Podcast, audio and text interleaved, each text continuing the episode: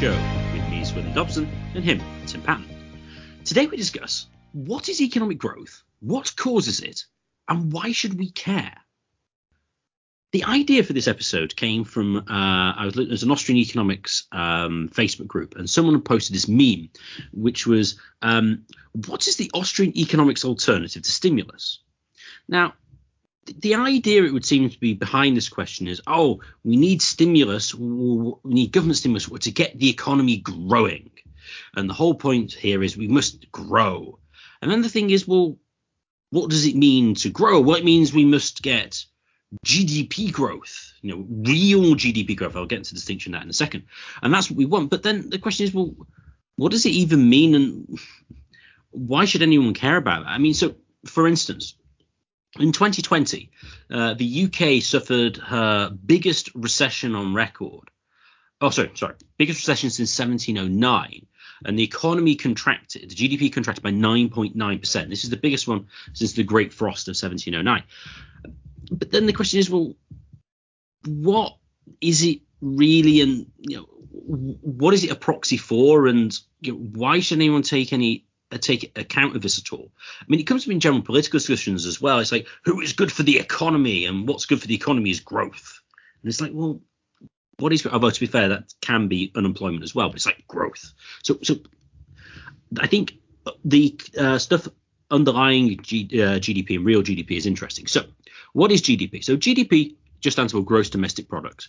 All it is is the total amount of spending on final goods and services produced within a year within a particular geographical border. It's basically total spending on final goods. It doesn't in, take into account intermediate spending. So if you were to produce a car, firms in the in the supply chain would have sort of like paid them, people to mine it, and they'd be transported and be paid and be sold to another company that would have manufactured the steel, which would then go into the car manufacturer. So the intermediate steps, that, that's all discounted. All they look for is the final goods and services, because the idea is it's the value of total output. And if you were to add them multiple times, you would get uh, you would be double counting. Now, there may be reasons to measure that. Uh, Mark Skousen advocates it as a good way of testing, uh, well, looking at the effect on like the business cycle, something called gross output, which includes all spending. But G D P is just total spending on final goods and services. Now, when looking at growth, no one ever uses just G D P figures, because the problem with that is if you just spend more money, G D P goes up. And no, not even most crazed M N T er is going to say that Zimbabwe in the late two thousands got richer when they started producing the one hundred trillion dollars note. So what you need to do here, and this is, again, a tricky thing, is when you're looking at uh, G D P growth, to convert it into real G D P, so an increase in the real value of the economy, you've got to take out the um, the inflation rate. So if you do um, G D P growth minus the inflation rate, you get the real G D P growth, which is supposed to then represent the uh, the genuine increase in the value of goods and services within a geographical area, within a specified time period, normally a year. Okay, so that I think is a very fair summary of what real G D P is and what real G D P growth effectively is. So, okay, so so far, so good, so what, to quote uh, Megadeth.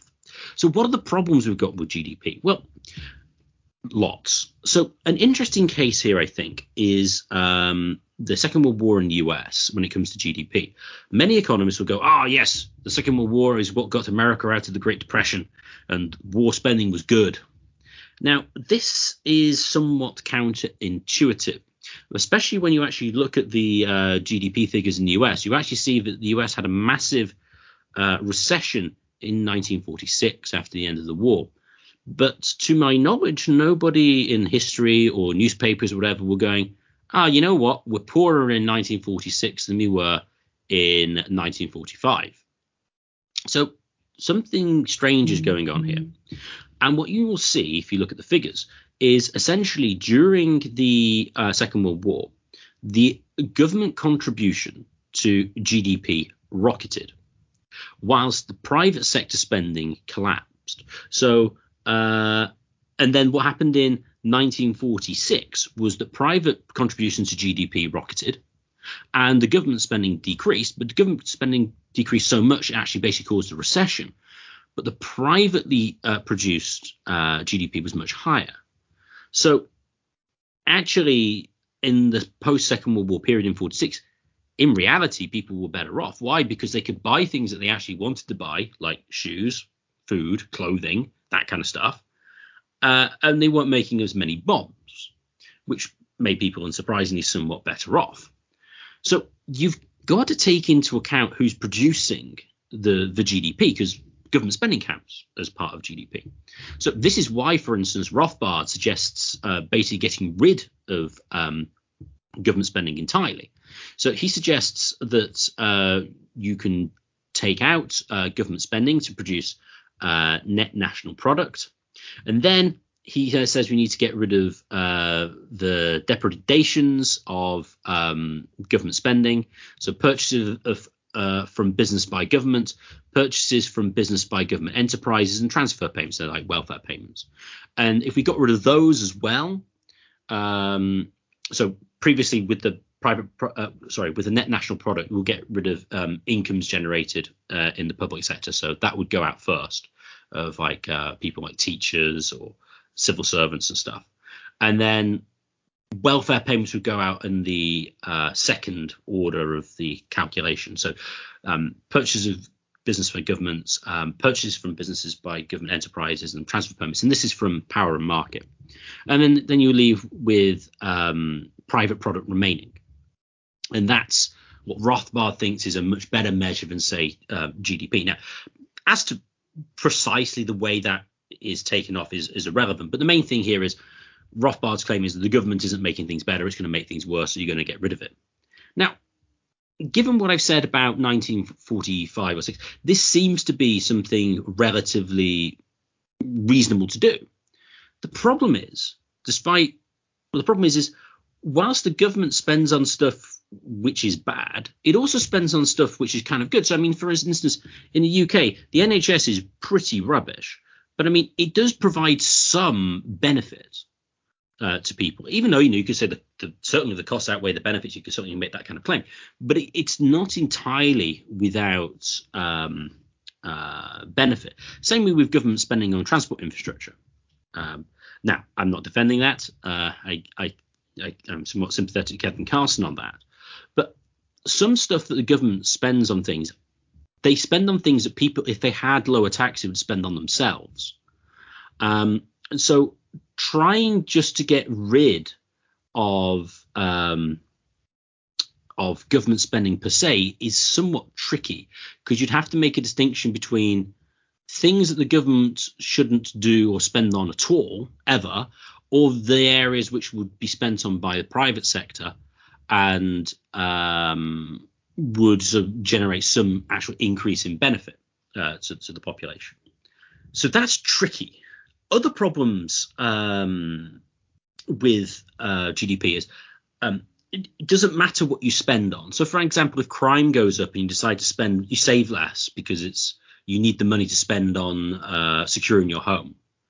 Well, that means that G D P goes up because you're spending more, which is kind of somewhat counterintuitive as to if, if you're going to use sort of real G D P as a measure of kind of wealth or how uh, rich a society is. Um, so that's definitely a problem. Um, when again, when you're looking at real G D P, you're taking into account inflation. Then again, you get the problems of calculating uh, inflation and what and whether or not that's actually a meaningful thing to do, for one thing. Uh, one argument I've come across in the past is that nominal G D P, not taking out inflation, is actually just a, a good way of measuring inflation, because what you're doing is you're just measuring how much additional spending there is on final goods and services.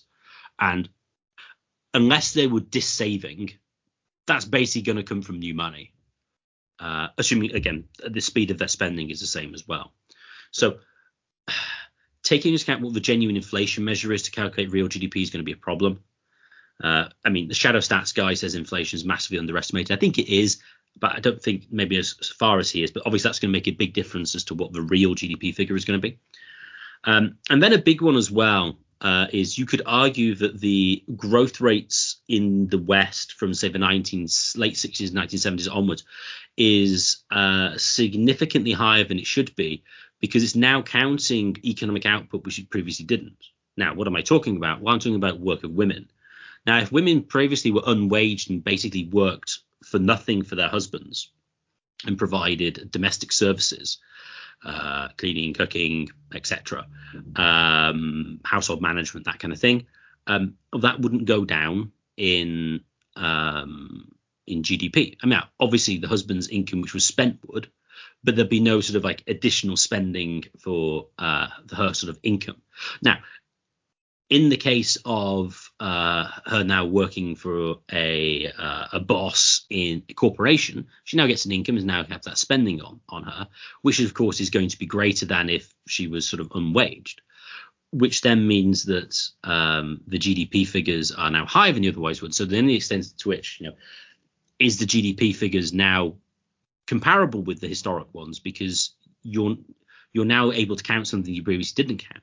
I mean, to make this more plain, if a woman looks after her own kids, um, that doesn't go to G D P. But if she, if two women pay each other to look after each other's kids, then G D P goes up by loads because there's an increase in spending. Now, this is kind of weird.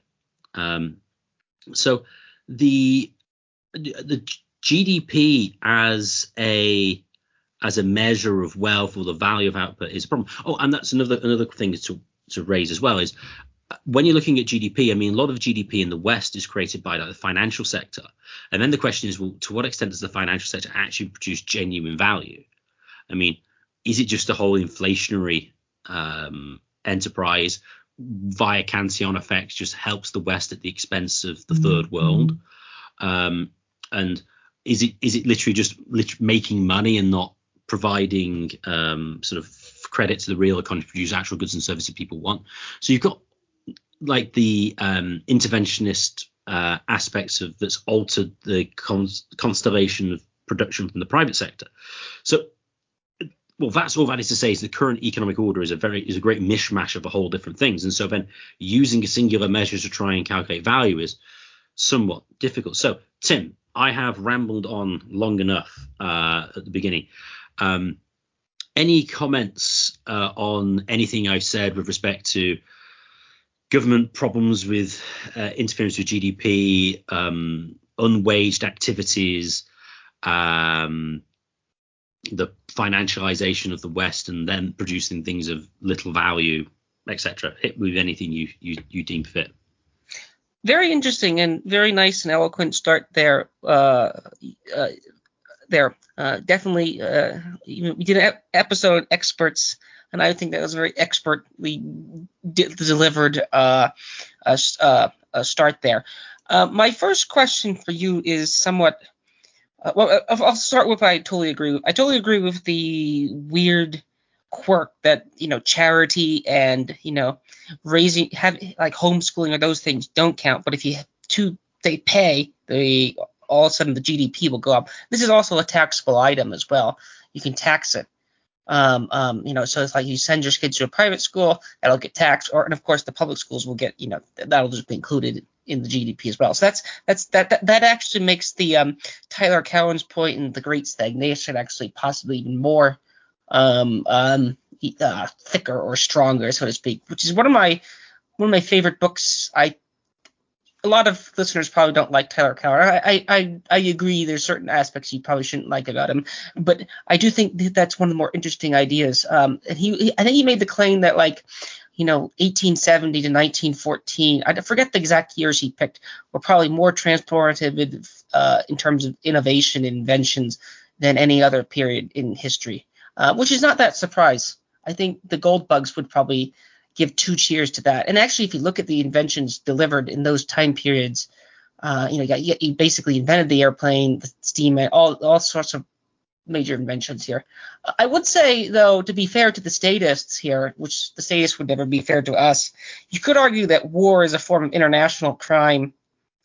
Uh, now, what, you could argue the state does it, and the state itself is the gang, but uh, you know, the, you know, the F D R and Churchill and you know the, the Japanese are just all gangs, and they're just forcing them to spend more money on locks, and um, um, which the locks are just battleships, and Tommy guns are just, um, you know, airplanes. Um, um, so there is there is that weird quirk there. So I guess I guess the better number would be like standard of living.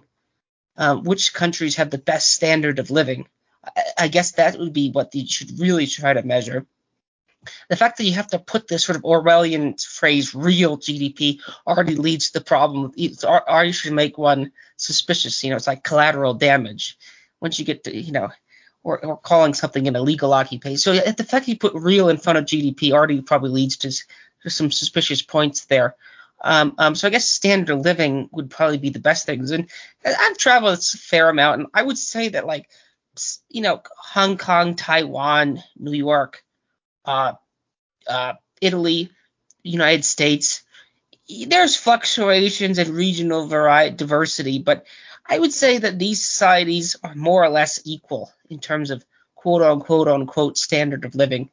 Um, now you could get you could get into the weeds of this, and of course, um, but but in terms of standard of living, there, there are clearly poorer countries in terms of economic, of financial output. Um, I do think some number would be would try to be measured here, uh, uh, just for investment purposes. Uh, you want to know, like, you know, what is the capacity of a local area for economic means. I don't think the state would be the only person or not organization to, to try to do that.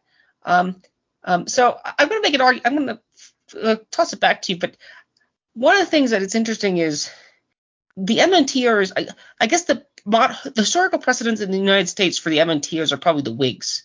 The Whigs were the big advocates of internal improvement projects, and Lincoln was a par excellence. You know, Henry Clay um, was a Whig. Lincoln was a Whig. And the Whigs wanted to build dams. They wanted to build railroads. They wanted to build all sorts of things. And there was an interesting article I once read that said that the Transcontinental Railroad in the United States was thus an economic failure in the short and medium term. Long term, it might have been a success, but in the short and medium term, um, you know, it took put out the uh, they had. It put out like uh, sailing services, and it also put out, it also sort of made uh, trade routes longer. Um, so now it was probably done for military reasons as well, linking California to New York and Washington. Um, um, but there's all. But I do think it had, did produce the, the roads and railways and airports the government builds, and the education and the healthcare does produce some value. So I, I would push back that on Rothbard there, um, but uh, overall I'd say you're you're you're start very very interesting here. And but I would say the standard of living of a lot of places, you know, economists might say U S is more richer. Uh, I think that is somewhat phony baloney. I mean, I, I I I don't think I don't think France is a poorer country, significantly poorer than the United States, for example, which G D P numbers, real G D P numbers, would suggest that. I'll pass it back to you, Swinton. Yeah, with the um, real G D P numbers, I mean, the when it comes to standard of living measure, you might use real G D P per capita. Uh, so just like basically average incomes, which is a perfectly reasonable way of sort of measuring uh, income. But again, you have the problem of unwaged a- activity um, not um, being taken into account there. And then there's always the problem of, well, it depends how many – your real G D P per capita could be higher, but then the environment in which you live could be worse. Your life expectancy could be worse in principle. Um, and um, you could be work more. You could be working more hours. So the amount of leisure that you have is lower. So I think you're right. I mean, what people are really trying to measure when they're looking at real G D P uh, to a large extent is standard of living. But the problem is standard of living is a significantly more um, subjective concept than real G D P is. And as a side, I think this is what ends up happening with a lot of um, calculations of figures, is there's actually a normative idea behind it that they want to capture, but they can't get away with saying, well, we're kind of just going for a, we got this normative idea and we're going to try and measure where we stand up to it. They have to put it in some sort of pseudo scientific uh, way. I mean, it's the same thing happens with like uh, unemployment. I mean, this is a bit of a deviation, but um, unemployment is defined essentially as people who are currently searching for work and can't find a job. Now, if you're somebody who, for whatever reason, can't bother to look for a job, then you're not considered unemployed. You're going what's called the economic inactivity figures. But the thing is, the idea behind, oh, unemployment and unemployment being bad was basically that there are people who we think should be employed but aren't. Um, and that's kind of that's a problem that we're going to try and solve. But of course, th- th- th- they can't really measure that. Now, that said, when it goes to standard of living, I really wouldn't want the government to start measuring happiness, despite them trying to do so, because then that will justify them doing lots of crazy things.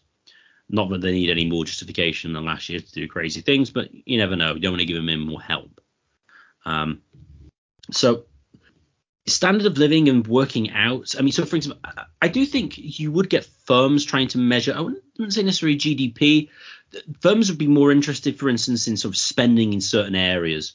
Although the question is, how would they get that data? Um, I mean, if you didn't have, well, I mean, the extent to which you might have public limited companies, then you get data there. But um, I don't know how easily accessible private limited company data is uh, on sales. I'm not sure, but I suppose you could calculate it from there. But I, I, I think firms would be interested in a much more disaggregated uh, figure. Although related to that, though, which is I haven't really thought about for a while, is um, they might want to measure uh, calculate inflation and then, you know, what would be the best, more, most useful way of measuring that's another question. I think that would be relevant because. Um, well, it'd be relevant, for instance, if you had, say, like pensions, because you want to have uh, a real value maintained um, over time to be paid. Um, so you wouldn't just want to be based off your um, your contributions. Although that said, they, they could just go up and just be a proportion of the funds. So I suppose it, it could go, could go that way. Oh, no, sorry, insurance is probably a better one with that. If they pay a certain amount of money out, you might want it to go up each year. If, say, the life insurance was one hundred thousand dollars, um, you want that to go up if there was inflation, because one hundred thousand dollars, like in nineteen sixty, clearly doesn't clearly buys a lot more than it does today. Um, so I do think there will be attempts at calculating it, but I don't think they'll necessarily calculate the same things that they uh, do here. I mean, the reason behind calculating G D P, in my mind, seems merely just be there for government tinkering with the economy. It's like, oh no, we're in a, how do we know we're in a recession unless we calculate the G D P numbers? And if we don't know that, then we don't know when we should engage in deficit spending and uh, expansionary fiscal policy and run uh, the debt down, or run deficit and borrow and spend. We wouldn't know that. Uh, and so, yeah, that seems to me the major reason why it's calculated. And the same thing with all these government figures. Um, they're, they're calculated so that they can do things. Uh, and as Rothbard pointed out, now this I, I agree. I, I, I mean, Rothbard goes a little bit far in his criticism of government spending to some extent here.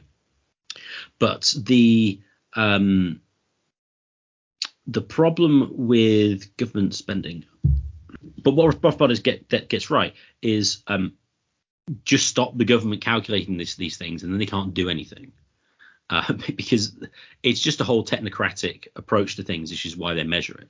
Now, all that said, and that criticism about G D P, I do think there is a possibly a, a kernel of truth in what real G D P is trying to calculate. And I think really what real G D P attempts to measure is what I called physical power. Now, physical power, if long-time listeners may remember this in our What is Power episode, I made a distinction between uh, various um, ideas of power. And I think the one that most closely relates to the idea of, sort of economic growth is what I refer to as physical power, which is the ability to transform nature to your will. And, and this is consistent with what you were saying, Tim, about railroads and internal improvements and dams. What you're doing there really is converting you're transforming nature to conform to your will. Now, this actually dovetails very nicely with, with the work of Alex Epstein, who you, people may know from the Center of Industrial Progress, uh, who um, is very much an advocate of, um, well, fossil fuels. But his primary po- focus is that, well, how do you increase um, human flourishing and uh, sort of standard of living is more usable energy. The more energy you have, the more you can convert um, the uh, the world to your will and make it a better habitation for humans. Uh, he has some some um, some graphs which basically say, well, if you look at the correlation of G D P per capita and C O two emissions, well, they go up hand in hand. So does life expectancy and population. The more that you have control over your physical environment, kind of the better off you are, or and the more you convert the world into into a place where you want to be. So I, I think the idea behind it is kind of better. Real G D P is really like technology, technological development to a large extent. Well, technology and capital. I think technology is best understood as recipes and as ideas, and this is instantiated in capital, in machinery. And so, as Tyler Cowen was saying, it seems pretty obvious that the increase in sort of human power over nature uh, was radically improved between nineteen hundred and nineteen fifty. And since nineteen fifty, not so much. Now, uh, then in a way, how do you measure this? Well, I mean, an interesting thing you could do is you could sort of try to measure the amount of like uh, kilowatt hours or some some sort of energy metric that you use per person. I mean, that could be an interesting sort of proxy for actual power, uh, actual sort of genuine real G D P. But then, of course, you have the problem of, well, as machinery becomes more efficient, then you might need fewer kilowatt hours to get the same output. So you've got that problem. But again, I, I think really when you get to the heart of it, that's essentially what what real G D P is trying uh, to measure. How, although somewhat, um, well, very inaccurately. Um, Tim, any comments on my stuff on um, G D P, standard of living, and what I think um, real G D P is really in essence trying to measure? I'm going to give some literal inside baseball analogy here. He, uh, I'm not sure if I'm, most people are probably aware of Nate Silver. Nate Silver actually got his start in um in, in fantasy baseball and baseball analysis general at Baseball Prospectus. He used to follow baseball fairly closely, and he developed. He was one of the people who developed the, the sabermetrics. You have heard of Moneyball or those things, and and I think it's a sort of similar idea. And actually, I realized long a while ago that baseball sort of there was a sort of sort of progressive Marxist element of or Keynesian element of sabermetrics, and they t- would try to uh, and this sort of showed up in the two thousand eleven M V P debate, who was the best player in baseball debate here. So I think there's a certain measure in which G D P is just sort of a, you know, a I don't I, I don't like to curse on this show, but blank measuring contest. And so far we're just trying to figure out which society is the richest, uh, or which society is the biggest, you know, has the biggest economy. So I do I do I do think, you know, why do people want to calculate? I think there's this sort of, you know, um, people just want to describe it in the same way people want to know which is the best. You know, I think N F L and soccer have tried to do the same thing, but baseball is probably the most mechanical of the sports, so it's probably the easiest to do. Um, um, and actually, that's where Nate Silver got his start in, in analyzing elections. Actually, Nassim Taleb, who's a proto-Austrian in some ways, um, that's I, I found that, that, that actually one of my inroads into politics was was this um, here.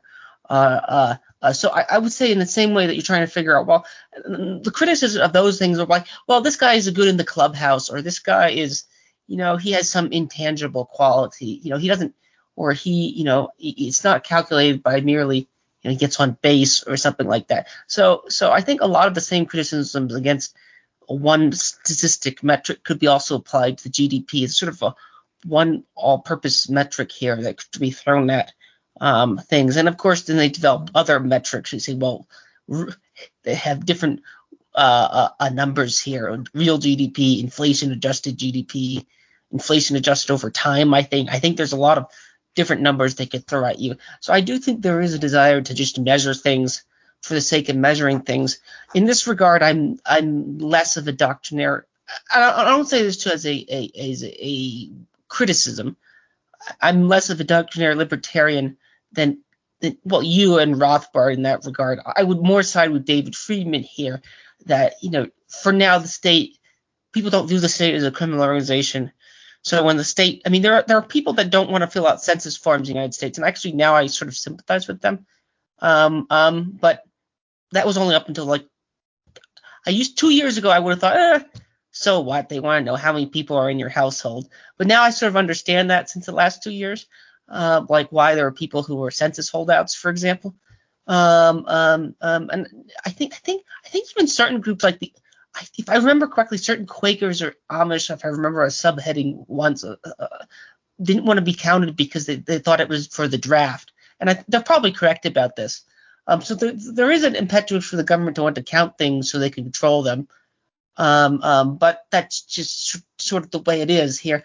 Um, but I, I, I'm more sympathetic to the idea that the government could, in theory, promote economic growth um, than than the Austrians. Like, it, uh, this is where there, there is a book, and I think I think this has to be discussed, The Entrepreneurial State. Um, and I think the only argument against it is a counterfactual argument that suggests that actually the state's killing, like, even though even though Werner von Braun and developed the rockets, um, do you think it was worth the cost? And this is, I think, the really Ben Burgess brought this up on, once on one of his podcasts. Um, the, the guy brought up the Entrepreneurial State book argument.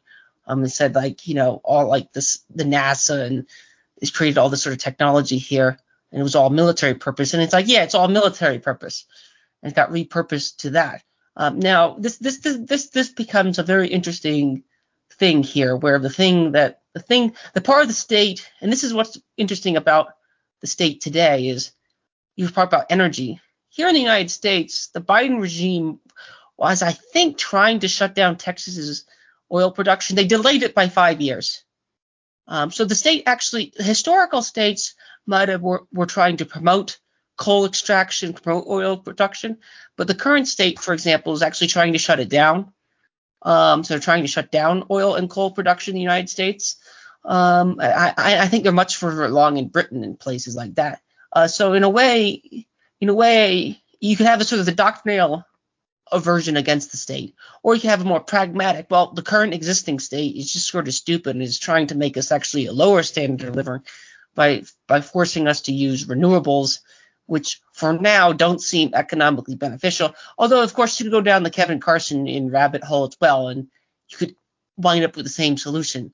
So, like, there's sort of weird coalitions of fools like solar panels, people who want to live off the grid like solar panels. So there are weird coalitions here that somewhat develop.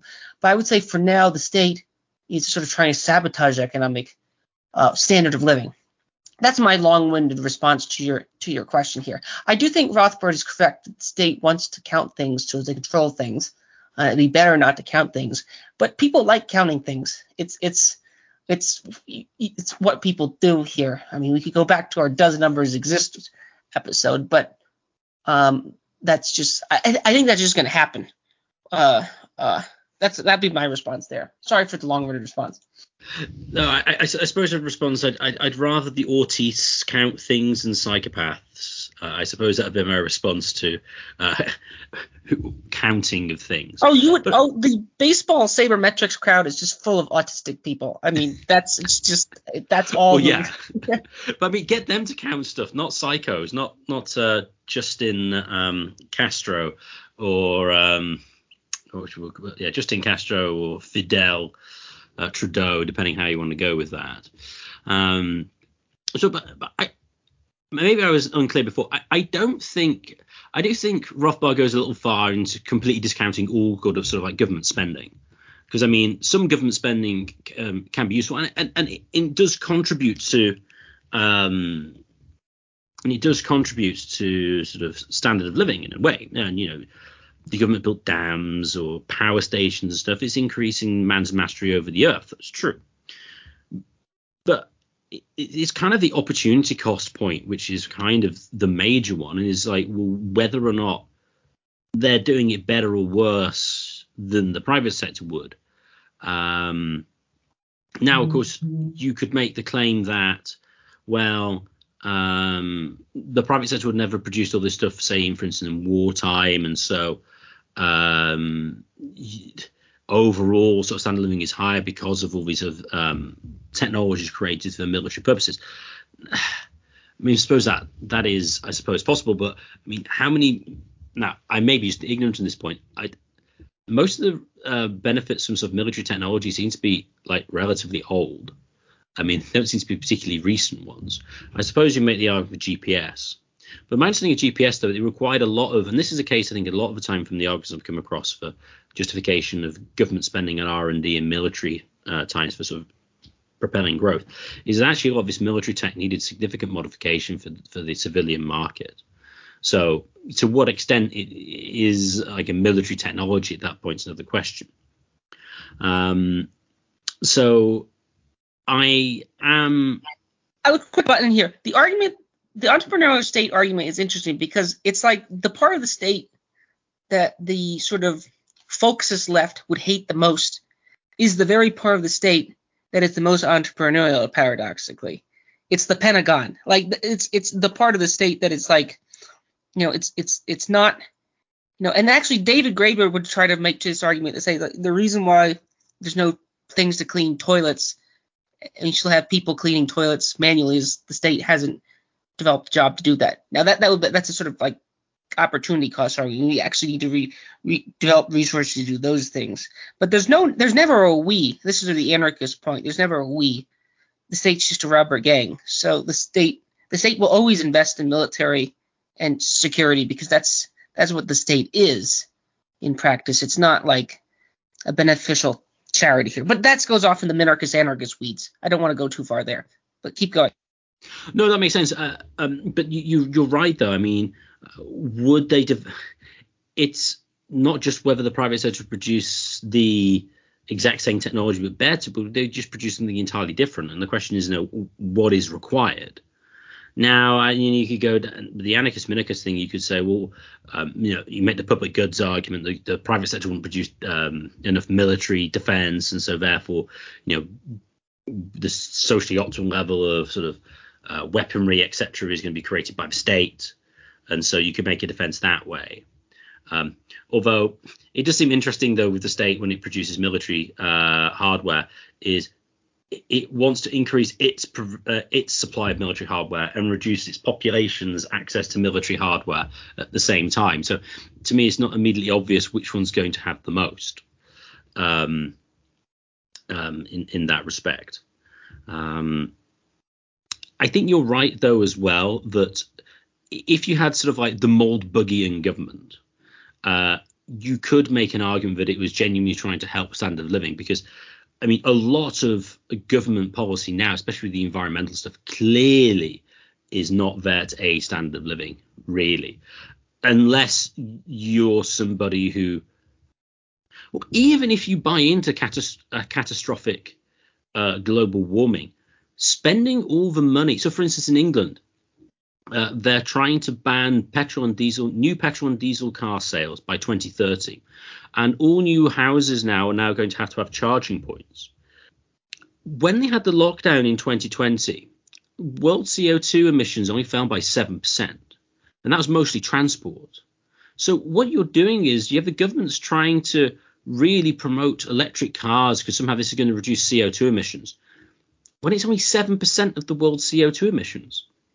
It would seem to be making very, very little sense if the goal was to overall reduce C O two emissions to prevent global warming. So I think you're exactly right. I mean, you, we, you, we have now governments that don't have the goal really of increasing standard of living of people. I mean, that's certainly true. I think they.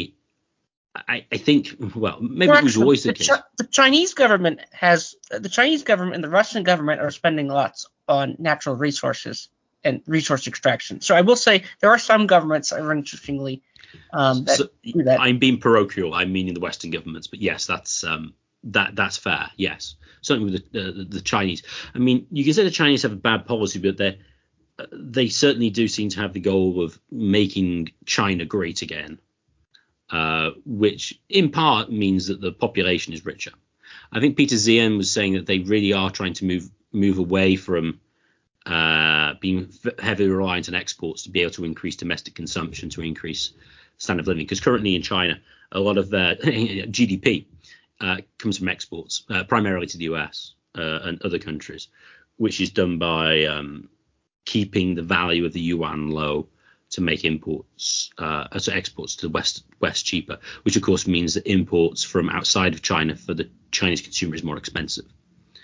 Um, so you have that kind of trade-off. But to go back to the entrepreneurial state, I mean, the opportunity cost and the trade-off thing is is is crucial uh, here. I mean, it, yeah, okay, it's a counterfactual, but I think it's a counterfactual. You have uh, a justification in thinking that actually the government would be worse at doing this than the private sector. Who would you rather have? An organization that can devolve its costs onto other people uh, and and have generally relatively little knowledge about the areas which they're investing in relative to f- people who actively engage in a particular area, know who the customer are, are is, sorry, know what they want, and will make more profits if they um, pro- uh, do well and provide what consumers want, or lose lots of money if they don't. I'm pretty sure we have at least an a priori assumption that the private organization uh, or voluntary organization, I'm using them synonymously in this case, although to be fair, the charitable organization, the voluntary won't necessarily make losses in the same way. Um, but insofar as they have a goal of trying to serve people, and they could have, well, again, we could have a more a, a general discussion on, on sort of um, in the future on, on measurement of anything. Because it's an interesting question of, you know, how do charities measure how well they're doing? Because half of the charities these days seem to be like quasi-government organisations run by people who would otherwise be in your H R department. Um, so it's um, here. I'll cut in here. Um, the the the charity point, like how do you measure anything, is is is probably the question. Uh, the question is how, how do you measure anything?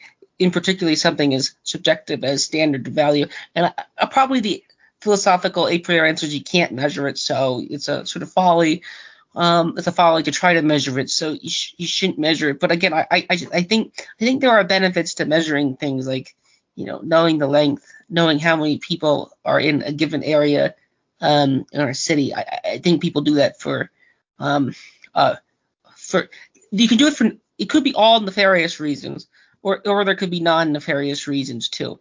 Um, so, so, so G D P. I think you, you could end up with city G D P. You know, you like which city-state has the most um, things. So, in terms of, and your point about the Moldavian state that sort of actually tries to do it, I, I think a lot of quote-unquote right-wing anarchists would have a lot harder time justifying um, their anarchism if the state engaged in certain activities they like instead of engaging in sabotage, um, um, and I think that would be true.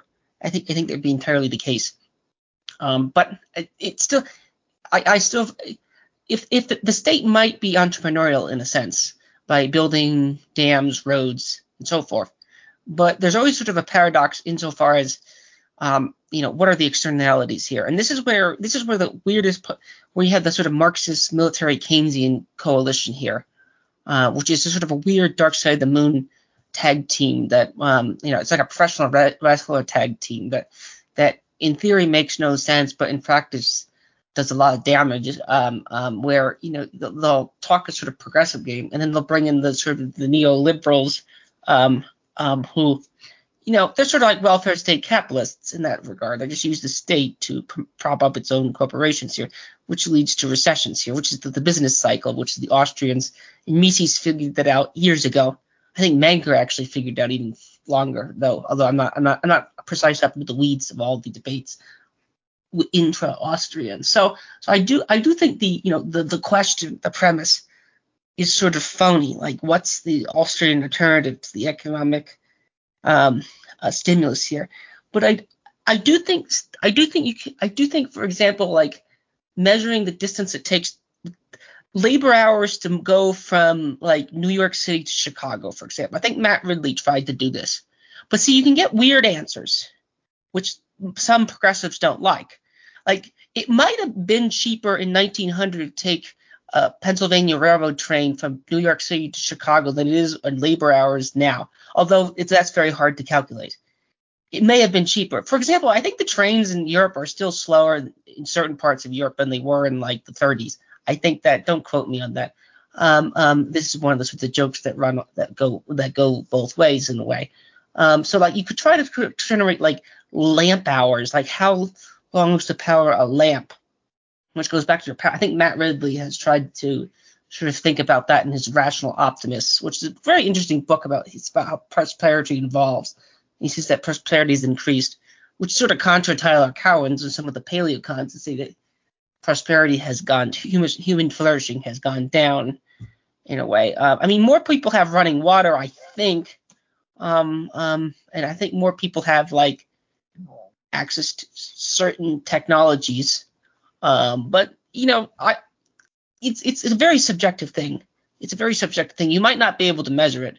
And, and if you could, you could be only doing it for nefarious reasons, which I agree. The state is probably doing it for nefarious reasons. Yeah. I mean, one of my final points here, I mean, when it comes to sort of measuring standard of living, and the, the, probably one of the most innovative measures uh, I, I came across was um, David Friedman in his debate with Richard Wolff on socialism. He basically said, well, the best way to measure, because I think Richard Wolff was defending East Germany on its G D P increase or something. And David Friedman said, well, that's a useless way of measuring stuff. What you should measure is basically emigration and immigration figures. If people leave your country, it's rubbish. He didn't actually say that, but that's basically what he meant. People leave your country, they don't like it. And it's a bad place to live. And if people want to move to your country, it's a good place to live. Now, the obvious problem with this is it's only a comparative measure, not an absolute measure. Um, but has an intriguing logic to it.